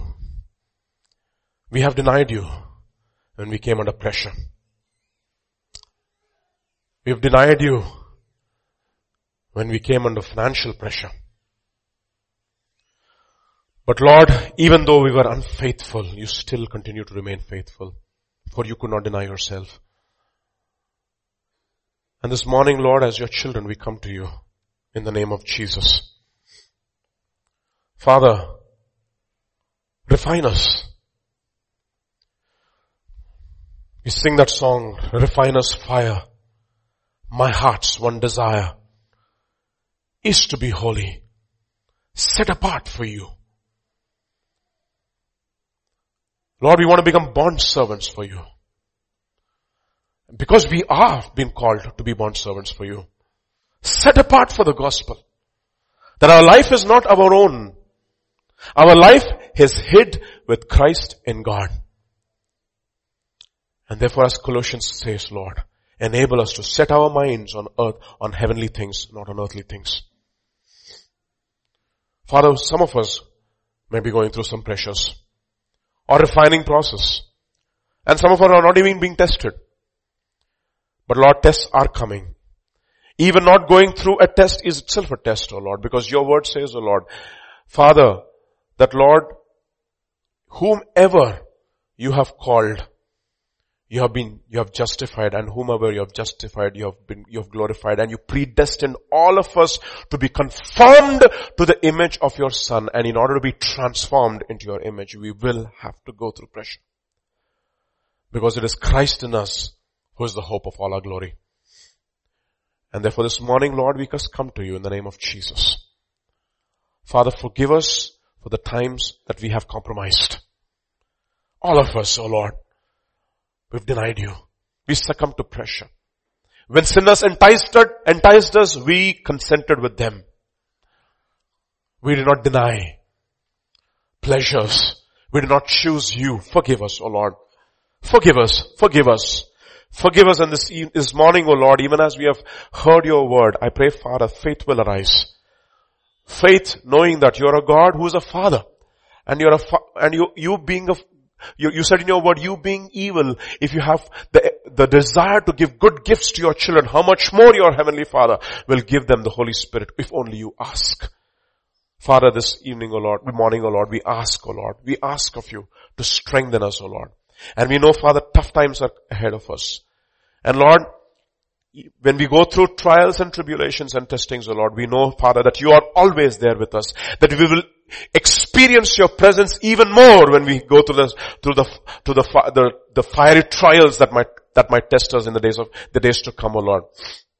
Father, we know, Father, you said, O Lord, that you're a high priest who does, who's touched by the feelings of our infirmities. You're a high priest who has gone through every test that we have experienced as, as, as men, O Lord, and you have overcome everything, O Lord, and therefore you know and you empathize with us, O Lord.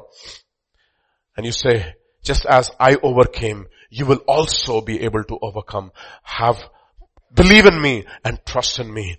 You said to your disciples, you believe in God, believe also in me. And therefore, Father, this morning, we want to believe, oh Lord. We want to believe. We come against every doubt and unbelief in the name of Jesus. Every doubt and unbelief, let it be cast away from us, O Lord. Father, we confess our unbelief, O Lord. We have shortened your hand in our life because of our unbelief. Forgive us. Father, forgive us. Strengthen us, O Lord Jesus, for the days ahead. Strengthen us and prepare us. And Lord, I pray, Father, that Lord, through it all, O Lord Jesus, we will be found faithful. We will not give up on you, O Lord. We will not forsake you, O Lord. We will cling to you. Like, like Paul, Father, as he said, I hold on to that which Christ has laid hold of me. Lord, we want to cling to you, O Lord. We don't want to run away from you. We want to cling to you. Where else can we go? You and you alone have the words of life. Thank you, Father. Thank you, Jesus. Thank you, Father. And as your children, even as I go to the rest of the week, oh Lord, into another week, I pray, Father, that you would go ahead of each one of us, straighten crooked paths for us, and every test that we may be having, grant us the strength to face them, oh Lord, in your strength, oh Lord Jesus. Pray also especially for Albert, oh Lord, Father. Father, pray, Father, that you strengthen him, O Lord Jesus. Prepare him, Father, for this new chapter in his life, O Lord. We bless him as a church in your name, O Lord Jesus. Thank you, thank you. We pray, Father, Pastor James as well. Touch him, O Lord, wherever he is, O Lord. The entire mission trip be, be with him in his goings out, comings in. And prepare the hearts of the people who will be receiving the, receiving the word. Thank you, Father. Thank you, thank you, Father. We praise you, Lord. We worship you. We give you all glory, honor, and praise. For in Jesus' mighty name we pray. Amen. May the grace of our Lord Jesus Christ, the love of the Father, and the fellowship of the Holy Spirit rest and abide with each one of us. Amen. Amen.